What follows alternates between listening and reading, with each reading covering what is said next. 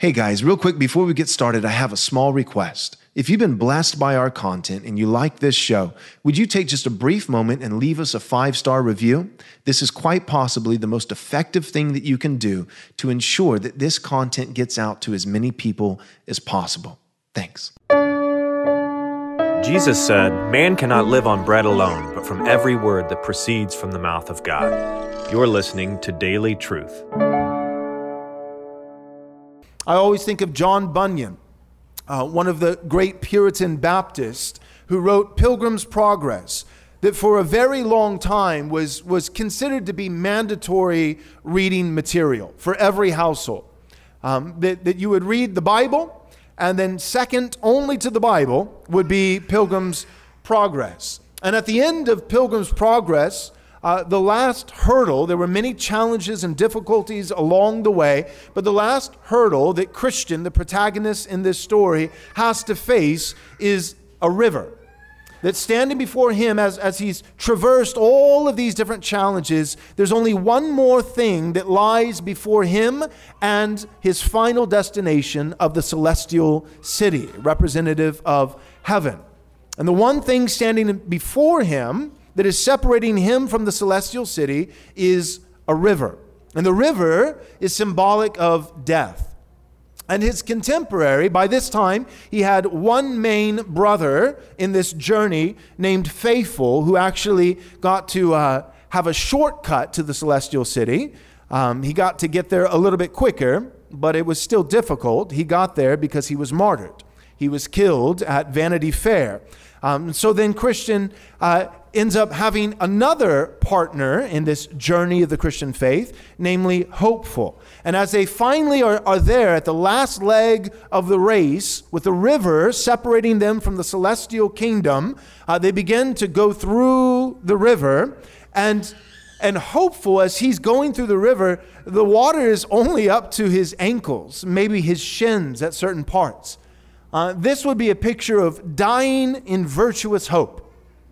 Meaning that, that as he's going through death, through judgment, uh, that he does not waver in his faith, that he keeps his eyes set on Christ, uh, the author and finisher of his faith, and he is marching through the river as, as though it was a puddle on a sidewalk.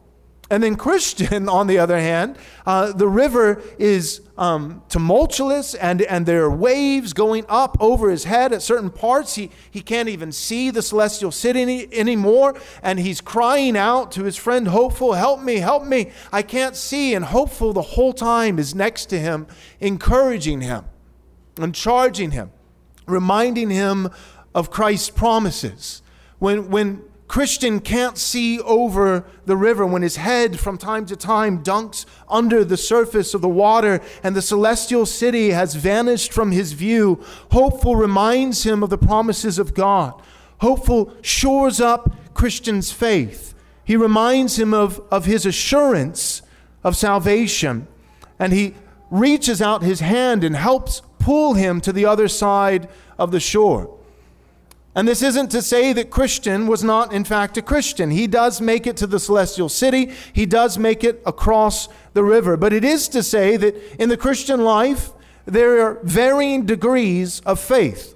Christian did not have no faith, he had some faith. And his faith began to waver at the moment of his death.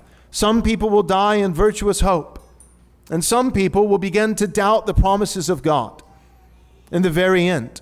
Some will wonder and doubt on their deathbed is Christ sufficient? Is all of this true? And in those moments, that's why we need brothers and sisters in Christ who can come and remind us of God's promises. I've heard many stories of Christians uh, in their final hours of life, as they're breathing their last breaths on their deathbed, being surrounded by friends and family members, loved ones, fellow Christians, fellow saints who are just reading to them the Psalms, reading to them from the Gospel of John, uh, singing hymns over them, so that they're dying while submersed in Scripture from the people that they love. The point is that no Christian gets to skip death no Christian gets to skip judgment but Christians are promised that we will be given safe passage by being sealed up in Christ through the judgment. Oh, hi, I didn't see you there. Thanks for sticking around. I've got an important announcement to make. That's the Theonomy and Postmillennialism Conference 2023, May 5th, 6th, and 7th, Friday, Saturday, and Sunday. Theonomy and postmillennialism. We've got the speakers that we've already had lined up. That's Dr. James White, Dr. Joseph Boot, Dr. Gary DeMar, non doctor Pastor Joel Webbon. But we also have a bonus speaker, and that is Dale Partridge from Real Christianity. Perhaps you've heard of him. If not, you should start listening to his podcast. It's fantastic.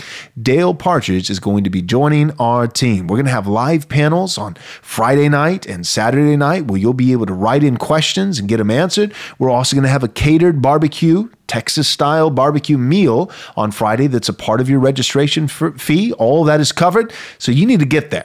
This is how you do it. Go and register right now at rightresponseconference.com. Again, that's rightresponseconference.com. God bless.